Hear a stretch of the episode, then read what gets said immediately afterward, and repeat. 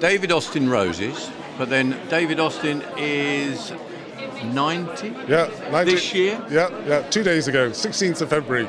Yeah, and still absolutely passionate about his roses and or anything to do with the nursery. Uh, you know, I was, I was nearly going to say, Michael Marriott, you are as passionate about David Austin Roses possibly as he is, but he's older. he's been doing it for a bit longer, yeah, and, and of course he he had the initial idea to to try and combine the, the, best of the old roses with the best of the new roses. I mean, the, the old roses are very beautiful, uh, but only flowered once and then um, have a fairly narrow colour range, only white, pink, and purple.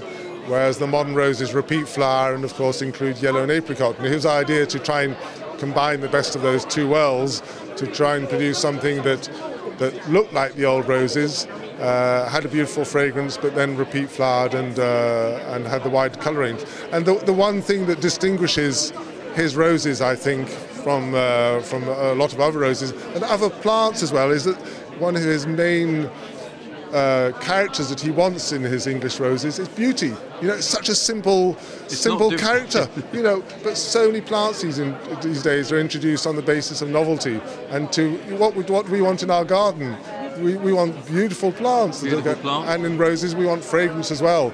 And uh, I think that's why the English rose has been so successful because of those two characters. and he's still very active within the company, isn't he? very active is a bit of an exaggeration. I mean, he's 90, yeah, so, know, so considering his but, age. But, but he's still absolutely passionate about his roses, and you know, he, he we get summoned down there now and again. You know, he wants to talk about a, a certain subject. So physically, he's not so active, but um, mentally, he's just yeah, just wants to know what's going on and, and put in his two pennyworth with, with great vigour. And he names the new roses. Absolutely, yeah. His, his is the final decision, and and that's the other thing. You know, they're they're, they're beautiful names. So you know, this year we've got uh, uh, Imogen, Bathsheba, and Roald Dahl. They're all lovely names. You know, they're not sort of.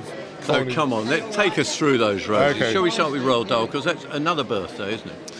Roald Dahl is, is his 100th anniversary this year. And uh, so this rose is actually sort of peachy coloured. So, of course, James and the Giant Peach. And uh, beautiful, uh, medium sized flowers, wonderful fragrance, super healthy, and very, very free flowering as well. And it's actually, you know, very peach coloured. Lovely rose, lovely rose. It's the peach story, of The course. peach story. And, and at Chelsea, you'll see we'll have a sculpture of a giant peach there as well. and uh, drawings by, um, by Quentin Blake. So that should that's something to look forward. Yeah, it'd be great. And then we've got Imogen, which is a, a really lovely soft yellow, quite big flowers, lovely button eye, very, very beautiful flowers. And uh, again, very free flowering, not so fragrant, still a nice fragrance, um, but just a, a, very, very lovely rose. And then the, those You've two, you've got a climber as well? yeah, the climber is uh, Bathsheba, and that grows about eight to ten feet tall.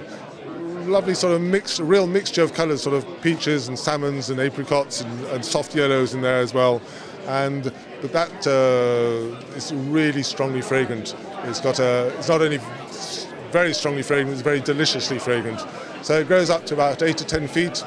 Good, fairly stiff growth without being too strong. So fairly easy to train on a on a wall or a trellis or something like that, you know, without having to get up there. And it's not too, so vigorous that it doesn't. Uh, is not going to be having to scrabble scra- up great big ladders. So yeah, and all as I say, super healthy. Now, the thing about David Austin is they're available in most garden centres and retail nurseries across this country. I know you're across the world as well, but can you still buy online as well? Oh, absolutely. I mean, that's where we sell um, the majority of our roses. Well, no, it's probably not not majority, but huge numbers. So both bare root uh, between sort of November and uh, April, and then containerized 12 months round. 12 months uh, of the year, and that's a side of the business that's grown hugely. So it makes a beautiful present either for yourself or for, for a loved one. Um, buying a rose in, in June or July, there's pots, this box comes and you open the box and there's this beautiful rose covered in flowers and it's just, oh, it's just absolutely superb. So that's become very, very popular. And the website? It's davidaustinroses.com, so it couldn't be much more difficult than that.